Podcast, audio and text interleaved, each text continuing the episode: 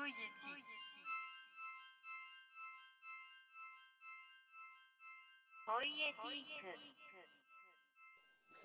んにちは、ポイエティックラジオです。お相手は私垣内翔吾と、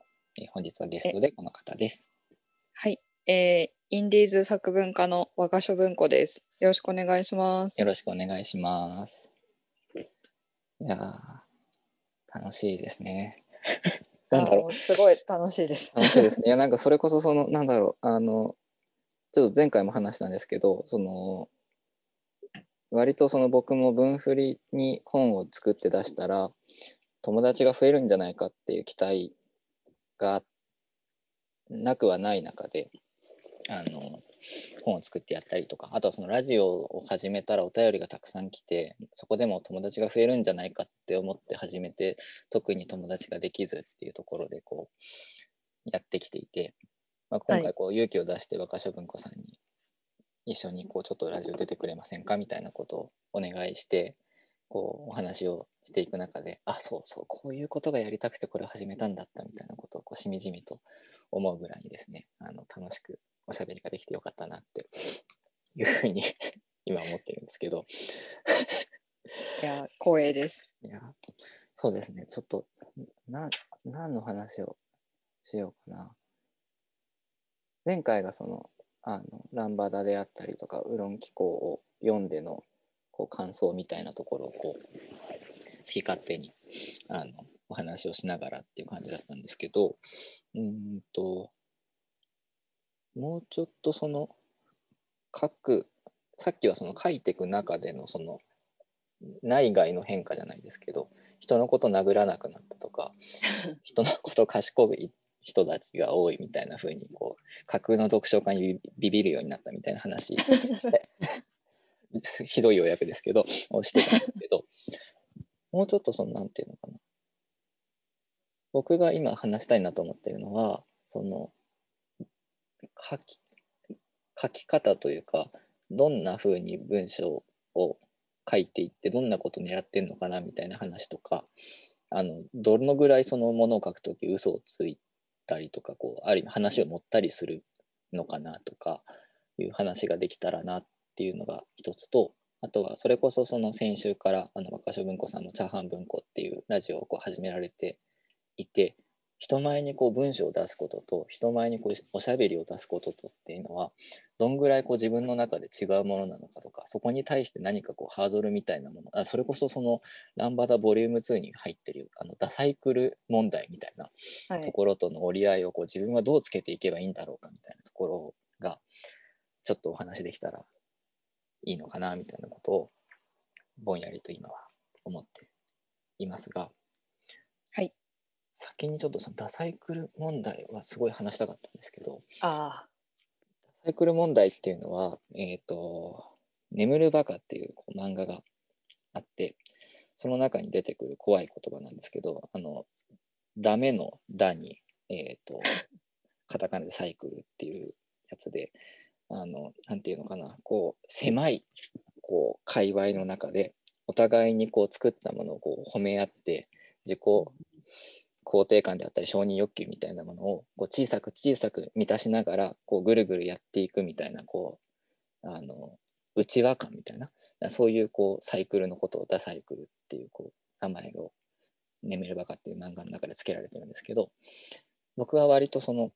こう自分で何か文章を書いて本にしたりとかそれをツイッターに書いたりとかあとはそれこそこうやってポッドキャストでお話をいろんな人とさせてもらうみたいなところも含めて自分はそのダサイクルに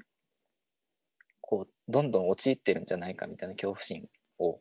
から完全に自由になれないままここまで来ていてでその言葉はそれこそ僕は眠るバカからずっとこう呪いとして受け継いできてるんですけどランバダを読んだ時に一番びっくりしたのがその冒頭でそのダサイクルについてはっきりとこう明言をされていてこんなことを自分で書いてしまってこの後一体どうしてしまうんだろうかっていうところがすごい怖いことをやってのけたなみたいなところでこう個人的にはめちゃくちゃビビったんですけど今のその和賀書文庫さんにとってのそのダサイクルとの距離感というか付き合い方みたいなところがどうなってるのかなっていうのをちょっと聞いてみたいです。はい、ダサイクルは私は学生の時に読んで、まあ、やっぱり結構ショッキングだったというか、自分が今までになんかいろんなとこで感じてた違和感が、あ、これはダサイクルだったから私は違和感を感じていたのかってなって、そこから文章を書いたりすることとかもすごく怖くなったことだったんですけど私は今ではダサイクル上等だと思っていましてっていうのもまあ、こんな私のような人間が言ってしまっていいのかわからないんですがはい、言ってしまえばもはや例えば文壇とかはい、映画界とか演劇界とか音楽界隈とかどれだけ売れててもそれは若干ダサイクル的な側面があるというか、まあなんて言うんでしょう、その人がいて何かを生み出している人たちがつながっているっていう時点ではそれは若干その真ん中で褒め合っているから成長がないっていうところを抜きにすればもうつながっている時点でそれはダサイクル的な側面は持っているので、であればその自分が生み出したダサイクルをどんどん広げればいいんですよね。どんどんその中に入っている人が増えていけばそれこそ批判とかされることもあると思いますし、気づきもあると思うんで、もう最初はダサイクルでもいいんでそれが広がってって楽しければいいかなと私は思っています、ああ素晴らしいですねなんか教科書みたいなこと言っちゃいました。でもそれこそむしろダサイクルは足りてないのかもしれないなっていうのも今の話聞いてて思って、はい、というのもなんていうのかな、批評家と作家とのなんかこうサイクルみたいなのっていわば一つのダサイクルだと思うんですけどはい、こう全部が全部内輪じゃないとやりようがないというか、なんていうのかな、小説とかも顕著だと思うんですけど、これまで小説なんか読んでこなかったんですけどこれは面白かったですっていう人に向けてだけ書いてたら特にそこに進展はないというか、はい、全部似たような話になっちゃうじゃないですか。そこにそうですね、小説ばっか読んでる、はい、小説ダサイクルの中にいる人が、うんうん、既存のこれとはここが違うみたいなところをちゃんと気づいてそれを言葉にしてくれるからこそ、いや今そういうのがいけてるってことになってると俺はもっとこっちに尖ってやるみたいな形でタコツボ化しているからこそその中で初めて先鋭化っていうのが生まれていくんだみたいなところが、あるんだろうな、はい、出していて、なんかそういう意味では確かになんだろうな、むしろ小さいところでその人たちがそれだけのことを真剣にやってるっていうサイクルの中からしかある意味尖ったもんだったりっていうのは生まれる余地ってないじゃんというか、そういう内輪に対しての見えみたいなものだったりって、うん、割とバカにできたもんじゃないんだよなっていうのは結構素直に、思いました、なんかもしかしたらトキワ荘もダサイクルの一つだったかもしれないんじゃないですか。中にいる人たちが、はい、すごく頑張ったし、もともと才能もあったりとかっていうのがあったと思いますけど、まあなんか狭い、たとえ最初は狭くでその中で褒め合ったりしていても、なんかそれによってなんかそこで別に終わってもいいんですけどね、そこでなんか狭い人たちで満足できるっていうのもすごく楽しいことだと思うし、なんかそれを誰かがみっともないなとかって思ったりするのはちょっと違う話なのかなっていうのはちょっと思ったりもしました。はい。そのサイクルの外側から揶揄されてもしょうがないんだよなっていう話なんですよね。結局内側のサイクルの中で何かが高め合ってるのか尖り合ってるのかっていうところで相互作用しているサイクルの中にいる人たちにとって重要なわけであって、傍から見てそれがどうかみたいなところっていうのは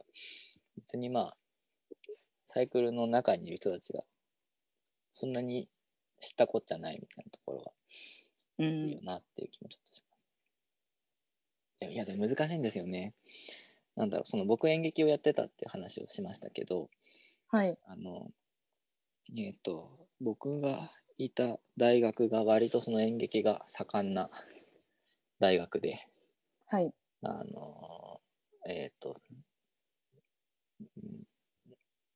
言ってしまえば早稲田大学になんですけど、そこでその演劇サークルがいろいろこう群雄割拠してる中で、すごい嫌いだったのが、みんな早稲田演劇早稲田演劇ってこう言うんですよ、自分たちのそのサイクルのことを。でもすっごい嫌で、それが自分たちのそのこう狭苦しいコミュニティの中だけでこうやり取りしている、それをこうなんかさも何かをこう代表するかのように早稲田演劇って呼んでるけれども、呼んでるやつらに限って、そもそも早稲田の全サークルの演劇見たこと絶対ないじゃんみたいな人がいてなんかもうそのこう何を代表してそれ言ってんのみたいなところですごいこう嫌になってたところがあって、なんかだからサイクルそれ自体に対しては確かにそのこうおっしゃる通り、何もこうなんていうのかな、そういうサイクルのはあった方がいいみたいなところはあるんですけど、はい、なんかそれと別にそういうこう何なのその自意識の肥大プリはというか、お前の知ってる観測範囲だけで勝手にその早稲田演劇みたいなこうでかい主語に俺たちを巻き込むなよみたいなところがなんかやっぱりその気持ちとしては結構大きいのかなっていう気がまたしていて、うん、なんか難しいですね。その大学時代はそれこそなんか自意識がそのまま服着て歩いてるみたいな人間だったので、すごいなんかそういうその他人の自意識みたいなものに対してもすごい過剰に反応していたんだろうなっていう気もするんですけど、どうしてもまだそこに関しては折り合いがつかなくて、なんだよそのカテゴライズみたいなところですごい思っちゃうんですけど、何の話だっけなダサイクルとそのダサイクル、まあ、ダサイクルというかその何かの集団に所属しているっていうことに誇りなんて言うんでしょうね、それによって急な自信、これは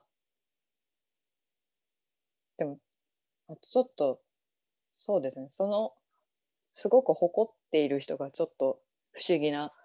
気がちょっとしちゃうんですけど。そうですね。あ、そうだ。だから分かりました。その自分のいるこの渦中にいるサイクルがダサイクルかもしれないっていうふうに思ってる人たちに対しては、そんなことは気にしなくていいって屈託なく言えるようになったんですけど、はい、そのサイクルのこの俺はこのイケてるサイクルの中にいるぞみたいなところにをこう出してくる人に対しては、すごいいまだにお前それダサイクルだからって言いたくなっちゃうみたいな気持ちが自分の中にまだくすぶっているんだなっていうことだなって思いました、うん、あ、でもそう客観的な視点は必要かもしれないですね。でいつか私が文学フリマ界隈の人間なんでみたいなことを言い始めたら冷水を浴びせてくださいそれはちょっとじゃあお約束します。何かそれはダメだっていうところちょっと早くその日が来たらどうしよう。怖いですね。いやでも怖いですよね。それはその怖いですね。いやなんかその文振りもそうですし、僕はそのプルストを読む生活っていうあれは元がそのノートに、はい、毎日書いてたんですけど、ノートっていうプラットフォームに書いてたんですけど、はい、そのノートっていうプラットフォームがどんどん我慢ならなくなっていく昨今ですね。僕はもう、はい、積極的に更新するのやめて、日記も別の自分で立ち上げたホームページに書くようにみたいなところで距離を置いてるんですけど、はい、たまにこうプルスト読む生活でこうエゴサをしていくと、すごいノートからできた本っぽいとか、はい、あ、これもノートだったんだみたいなことをこう書いてる人たちそれに対してすごい僕はただそこにあったからハテナブログの広告が鬱陶しくなってきたからっていう理由に移ってきただけなのに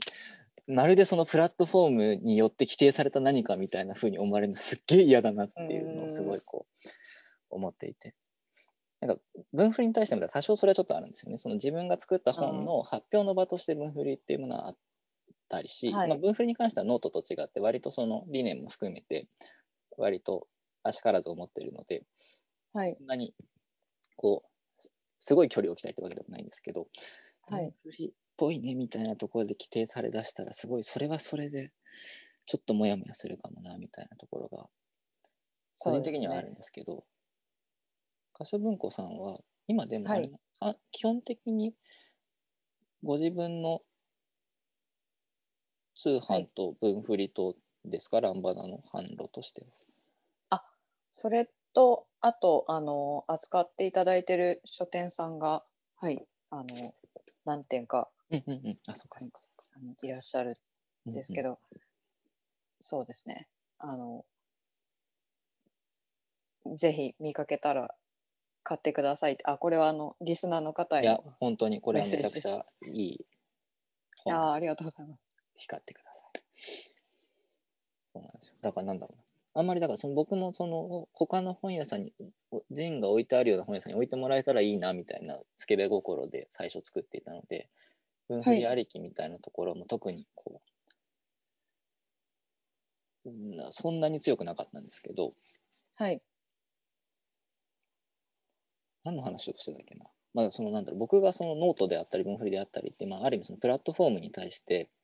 なんとなくそれによって自分の色が決められちゃうと嫌だなみたいな気持ちが割とあるんですけど、はい、文庫さんとしてなんかそれこそ代わりに読む人でも、さっきの僕ウロン機構は割と代わりに読む人というコンセプトにかなり合っていますねみたいな読みを僕もさっきうっかりしちゃったんですけど、はいそういうこう書く、どこで書くかとかどこでそれを売るかみたいなことに対して、はい、なんか考えてることとかってありますか？そうですね、ウロン機構に関しては友田さんからせっかくお話をいただいたので、じゃあ何かしらこう、うんうん、返さなきゃと、私に、うん、私が何かこう書くだけじゃなくて、こうそれが代わりに読む人に掲載されることへの意味があったらいいなとは思って書いていました。ただちょっとびっくりしたのが、馬鹿書文庫と友田トンさんは、代わりに読む人代表の友田トンさんがなんか同一人物だと思っている人が何人かいらっしゃるそうで。なるほど。確かに結構後藤明生だったりその好きな作家がかぶっていたりとか、うんうん、まあ、偶然なんですけど、うんうん、あったりしたんですけど、同一人物だと思っている、代わりに読む人別名義が和歌書文庫だと思っている人がいるそうで。すごいですねそれすごいびっくりしてちょっとびっくり、はい、しましたっていうのがあって、あ、で、そうだ、話す、あとはどこで書くか、そうです、一回原稿依頼をいただいた時は、ま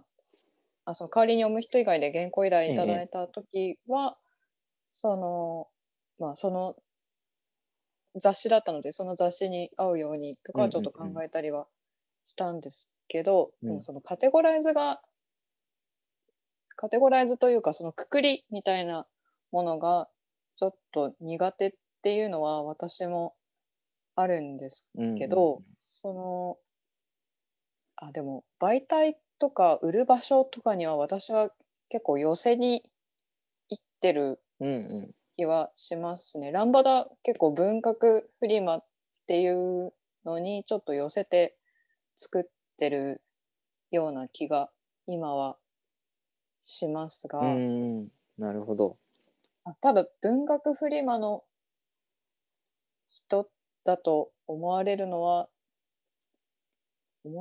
まあでも実際に今私は文学フリマの人なのでそこはちょっと分かんないですねなるほど。そっか。でも面白いですね、そのある意味その文振り濃さじゃないですけどにこう寄せていったりとか、各媒体のトーンマナにちょっと寄せていったりみたいなことは、でもそれはそれで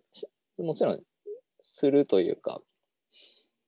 文章を書くときのそのなんていうのかな、こう一つの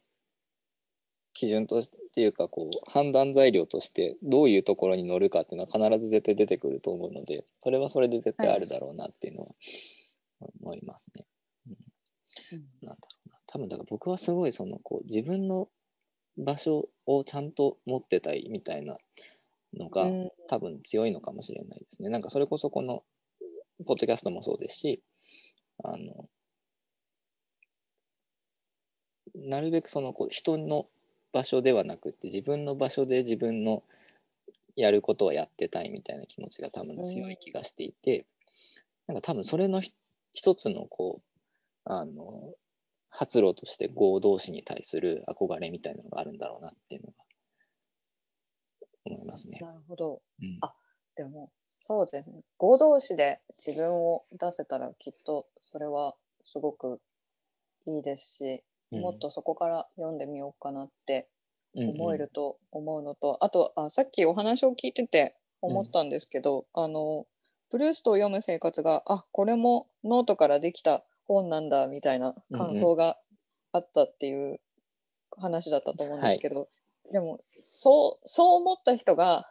ノートからできた本なんだって思って読み始めたら結構びっくりすると思うんですね。ああ、そうだといいですね。でびっくりして、でもそこからそのきっかけがノートから作られた本だ、ノートに書いてあった本、文章の本なんだ、うん、だったとしても、なんかそこからなんか全然こうわ、すごいみたいになって、その中で読まれている本のどれかに手を伸ばしたり、なんかそこから垣内さんの別の文章を読んだりっていう風につながっていったら、それはすごく素晴らしいことだと思うので、うんうん、そうやってこうなんか私ベタなものが嫌いで、はいはい、ベタって結局こう分かっている場所に連れてかれるというか、まあ外しはしないですけど新鮮な驚きはないから、なんかそのベタじゃないなんかこう外しのものとしてどんどんどんどんこうそれを摂取する人が違う世界にこうアクセスできるようになっていくと、それはきっといいことだなと思います。うん、そうですね。あ、そっか。いいな。なるほど。なんかちょっと分かった気がします。なんだろう。多分僕はすごいそのプラットフォーム側に塗りつぶされてしまうみたいなところにすごいこう危機感を持ってるんですけど、多分若所文庫さんは割とそのプラットフォームっぽさみたいなところからうっかり出くわしたものが全然そのポサから離れた変なものであった時に、その方がテンション上がるしいいじゃんみたいなところで、こう割とそのプラットフォーム自体がどうかっていうところとあんまり関係なしに、こう一個なんていうのかな、一つのプラットフォームは手段でしかなくって、そこに特にそのプラットフォーム自体の色みたいなものに必ずしも寄せていく必要ってないじゃんみたいなところを結構こう持たれてるのかなっていう感じを受けました。そうかもしれないですね。で、一つの取っかかりに過ぎないとか入り口に過ぎないみたいなところが、僕も本当はそのはずなんですけどね、なんかどうしてもこうなんかちょっとノートが嫌いになりすぎたせいで余計にこうそこの手柄にされたくねえみたいな気持ちが強すぎるのかもしれないですけど、ちょっと続きましたからね、うん最近、うん、いやまあそうですね、それもそうだし、もともとなんだろうな、もう UI 自体がどんどん良くない感じになってくるのがちょっと納得いかないんですけど、うん、まあいいんですけどね、それでもそうなんですよ、こういうなんかぼやきというか何かのそのプロダクトに対する悪口みたいなものもこう文字だと割と切れ味鋭くできますけど、声だと難しいですよね。シャレにならないぐらいの攻撃力を持ちかねないですから、ね、あ、でもどうでしょう、結構今文章だとすごく拡散されてしまうから、それこそツイッターとかで、あんな短い文字にそんな、うん、こうちゃんとした根拠のあるクリティカルなことが書けるとは思わないんですけど、うん、すごい勢いで広がっていってしまうので、 そうですね、その意味では声はいいのかもしれません。うん、そうですね。僕も最近疲れちゃってツイッターなかなか見れないですもん。もうちょっと厳しいですね。あれはなんか長い時間ぼーっと見るものではなくなってきたかなと思います。うん、そうですよね。なんかそれこそだから夜方とか言ってた時代が懐かしいって僕はずっと言い続けてますけどそういうしょうもないところでやってほしかったなみたいなのがすごいこう、思いますね。そうだから最近はそれこそそのツイッター見てた時間の代わりにこう人のポッドキャストだったりラジオを聞いてる気がするなみたいなこともちょっとなるほど、あんまりこうそうですね毎回がっつりと内容がありすぎても疲れるしなみたいなところは割とこうなんだろう意識してるというか気をつけないとなんか役に立ちたがっちゃうところがあるのでなるべくしょうもないことを言ってたいなみたいなところはちょっとこう思ったりしてました。これからチャーハン文庫はどういうラジオにしていこうとかあるんですか？チャーハン文庫はそうですね、まだ録音していないんですけど、ちょっと次は特定の作品について話そうかなっていうのを予定しているんですけど、そうですね、ただちょっといろいろとやりたいことが何個もこうあれもやってみようこれもやってみようみたいになっちゃってる、やってみないとわからない感じですね。ああ、でもいいですね。まだいろいろなこうやりたいことがあってまずはどんどん試してみるみたいな感じですね。そうですね、もう手探りでいいですね、いいですね。結構お便りとかは集まってますか？あ、ちょこちょこいただいています。ありがたいことに。いいですね、素晴らしいですね。羨ましいな。どうやったらお便りもらえるんだろうな。ずっとこのポッドキャストもこうお便りを募集してるんですけど、はい、これ多分今回のこれで30回手前40回手前ぐらいまでずっとこう続けていて、今のところ来たお便り2通なんですよね。はい、あれじゃないですか、コーナーを作っちゃうとか。そうですね、チャーハン文庫はちゃんと明確にコーナーがありますもんね。コーナーを作ってしまったので、それは確かにあるな。コーナーを作れば、それかあとは結構このポエティックラジオさんは毎回結構テーマが決まってというかサブタイトルみたいな感じで書いてると思うので、それの予告をして意見を募ってみるというのはいかがでしょうか。なるほど、確かに来週これを喋るぞって言ってっていうことですね。はい、それだな。ちょっとすごい、もうこの本編内で相談するんだって話なんですけど、それは確かにすごい確かにお便りする側としてもやりやすいですよね。次これだったらって、そうですね、第1回しか公開してない人間がすごい下り顔で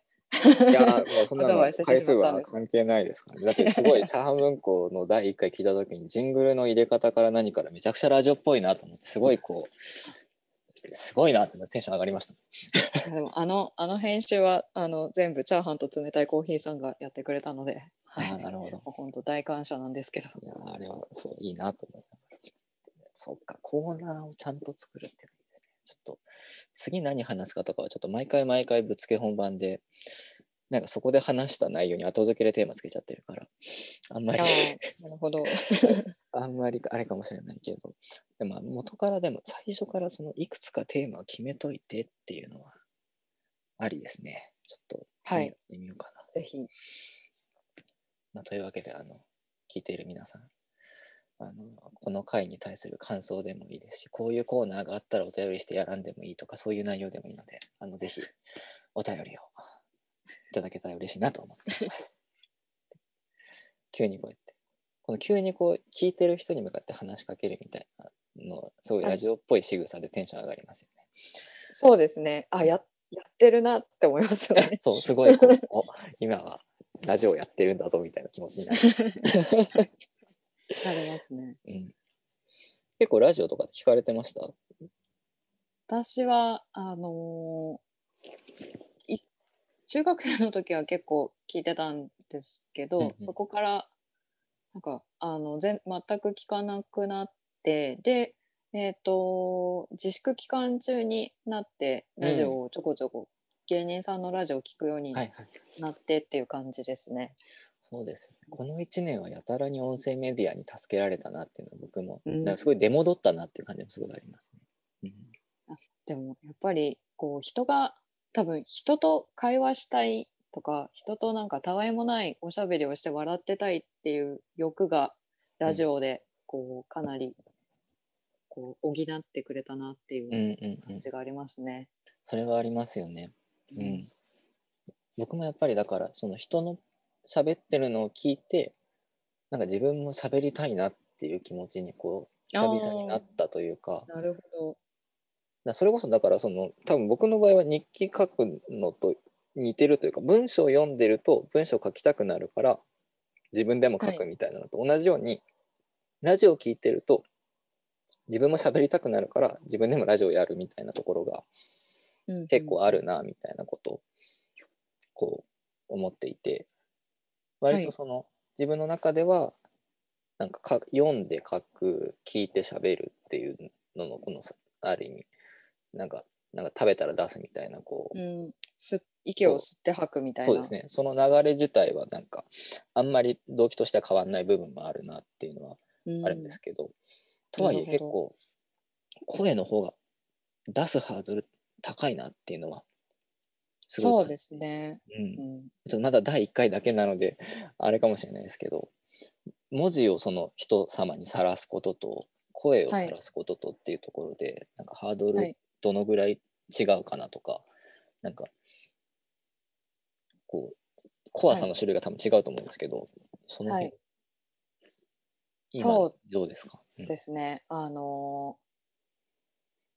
なり私にとってハードルは高くて、そのなんか私声がかなり低くてそれをこう録音を聞いてるとうわ低いなって思って、うんうん、それがちょっと今乗り越えられない壁ですね。聞くと嫌になっちゃうっていう。あ、それはでもありますよね。僕も自分の声がすごいなんだろう、小物感がするというか、なんかかすれてちょっと高いじゃないですか。だからこうスネオポジにこういそうな声だなって自分の中ですごいなんか意地の悪い声だなと思いながら毎回まだにそれは慣れないですね。自分の中で聞こえてる、自分の中で響いてる声はもうちょっといい声なんだけどな。あ、そうですよね。でもそれ昔いいともでタモリも言ってたんですよ。そうなんですね。俺が聞こえてる声が一番いい声なんだってタモリが言ってたんで、あ、タモリがそうならみんなそうなんだなって思うことにしてます、うん、そうですね。それはすごい安心できるというか、はい、タモリさんがそうならもうしょうがないです。そうですよね。すごい、うん、そうなんですね。だから声じゃない文字の方はそれこそ自分の自己像とのギャップを埋めようと思えばいくらでも埋めれるじゃないですか、うんうん、そうですね。そうだからこう自分で声でもやるようになってから割とその文字の方でもかっこつけるのもちょっと諦め始めた感じがちょっと僕はしてます。あー、なるほど。もうそんなに体裁整えなくていいやみたいな、あんまり賢そうに見えなくてもいいやみたいなところだんだん諦めがついてきた気がします。そうやって意識が変わっていくならいいですね。ちょっとラジオももうちょっと頑張ってみようかなっていう気になれました、うん、はい、いやぜひぜひ。多分なんか続けていくと諦めがついていくところあるじゃないですか、うん、なんか毎週やんなきゃいけないってなると毎回それこそしっかり準備してやるの無理だみたいになってきてからの方がなんかこう個人的には気が楽になってきたというか、なんか最初の頃とかすごいちゃんと話してた内容を聞き返しながらトピックをちゃんと書いてみたいな、はい、これまでのあらすじみたいなちゃんと書いてたんですけど、お、最近はもうめんどくさいから1行ぐらいこうなんかゲストはこんな感じですみたいなことで書いとくみたいな。あ、なるほど。なっていったりとか、でもそれで作れるからすごいですよね。いやいやいやでも逆にしっかり準備できないんだと思います僕は。なるほど、うん、だからなんだろう、そう前半文庫を聞いて、あ、ちゃんとこう原稿だったりっていうのが用意されてるんだっていうところで結構僕はこう感動したというかちゃんと作られてるって思いましたまあちょっといつまで用意できるかわからないんですけど、うん、はい、ちょっと、まあ、それかもうすぐ番組は終わっちゃうかもしれないんですけどそうですね、それも含めて楽しみですね今後どう。 ありがとうございます。もし軌道に乗ってきたらでいいので、はい、ぜひチャーハン文庫にもゲストで呼んでください。あ、ぜひお願いします来てくださいお話ししてみたいはいぜひ。ちょっとまあでも僕は話がまとまらないから15分に収まらないかもしれないっていう人そうしたらも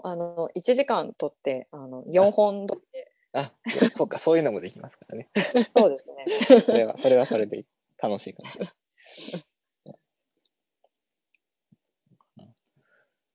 そうね。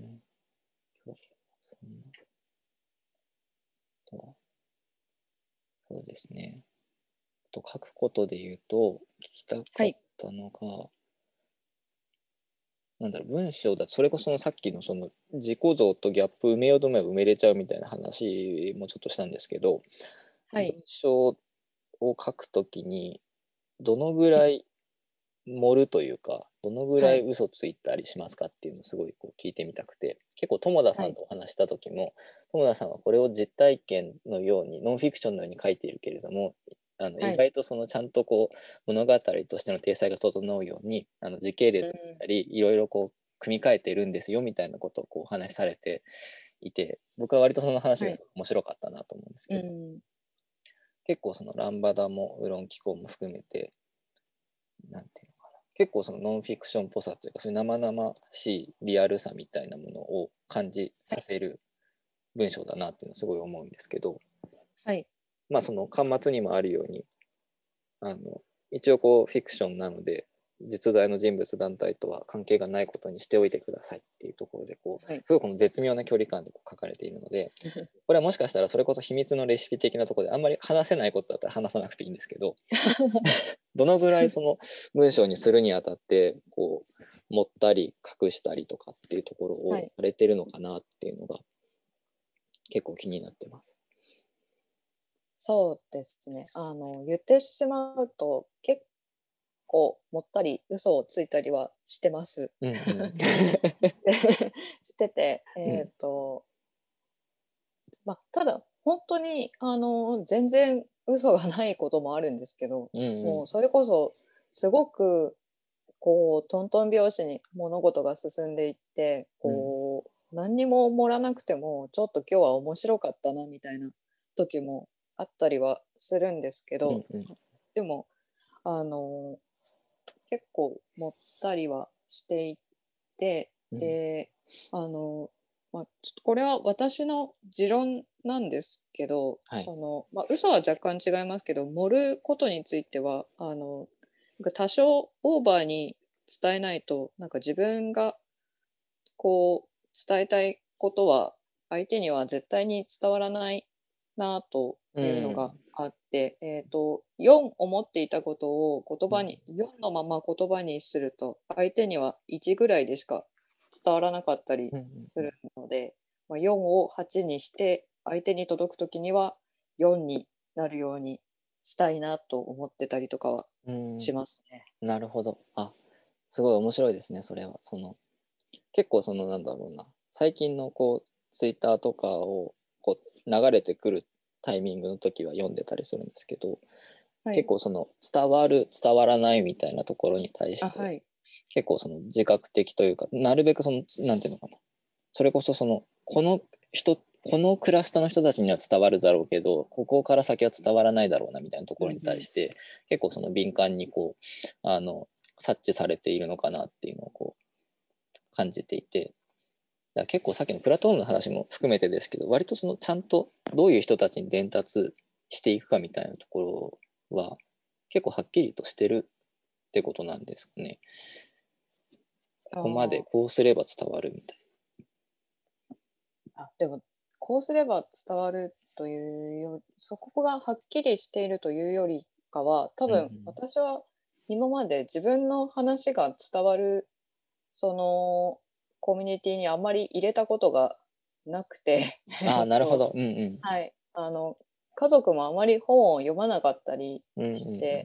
友達もそんなにこう私がこうブラックジャックって面白いんだよとかって言っても、うんうん、昔の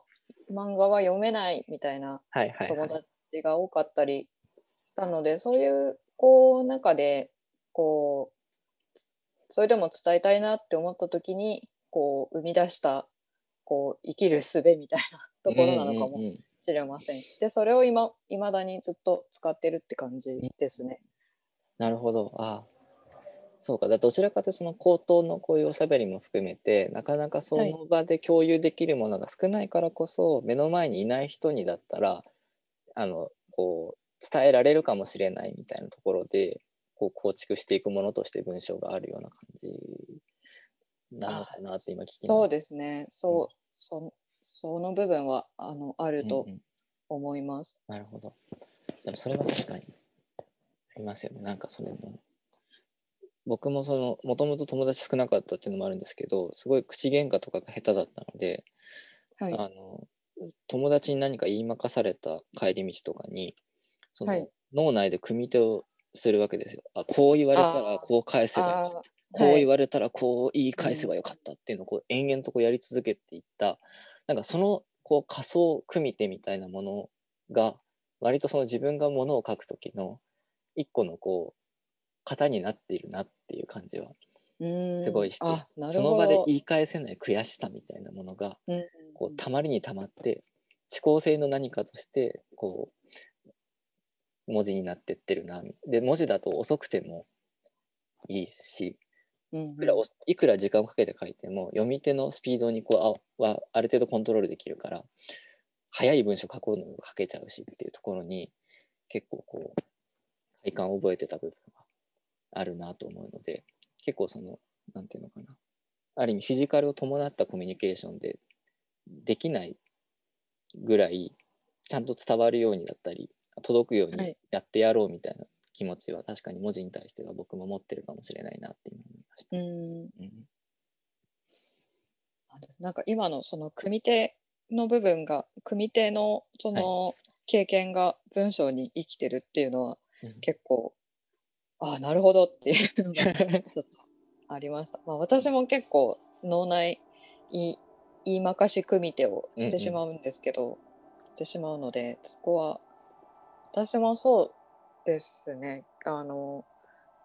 ランバダに関してはこれはこう思い出を書き換えようと思って始めて、で私結構昔の出来事を鮮明に覚えていることが多いんですけど、でもその何回も思い返す中で多分かなり詳細を変えていて、自分に都合のいいようにこう変えたり、まあ、美しくしたりこう自分に都合のいい部分はぼやかしたりとかしていることがあって、でなんかその思い出を使ってこう脳内でいやでもあの時こうやって言われた時にこうやってやればよかったのにっていう組手をずっとやってて、なんかそれをなんかそれの記録がランバダになったような気がちょっと今しました。なるほどなるほど。面白いですね。そうか、そういう意味でもだから作文というかその記憶をそのままっていうわけではなくて、記憶に対してので文字を通じてもろもろこう思いっきり自覚的に書き換えるわけではないにせよ、こう何か加工を施すことでこう出来上がっていく文章みたいなところがあるんだなっていうのはすごい今、思いました。なるほど。いや面白いですね。いやすごいなんか私が私自身へのそういうことだったんだっていう理解を深める言葉をいただいてありがとうございます。いやいやなんかすいません、なんかこうちょっと偉そうなというかなんか期間じみた話になって、そういうのがすごいこう読み手としてはそういうのがすごい好きなので楽しいな。なるほど。そうですね、ちょっとすいません、なんか結局30分ぐらいとか言っておきながらまたさらに時間がオーバーしてしまったのでちょっとそろそろそうなんですよ、そろそろちょっと夜も更けてきたのであたりにしておかないとかなと。もうお店も全て閉まっちゃう時間ですもんね。ちょっとそうですね、うん、一旦ここに締めに行きたいと思うんですが、はい、ちょっとはい、すごい楽しかったのでぜひ、はい、また出ていただくなり、それこそ少し世の中が落ち着いたらジョナさんに、そうですね、うん、はいっていう、もしくはチャーハン文庫にお呼びいただきたい。あ、そうですね、うん、ちょっとまたお話したいなと思うので、はい、楽しみです。というわけで、ポエティックラジオ、本日のお相手は私柿沼翔吾と、自称平和島のブローティガン若書文庫でした。ありがとうございました。はい、ありがとうございました。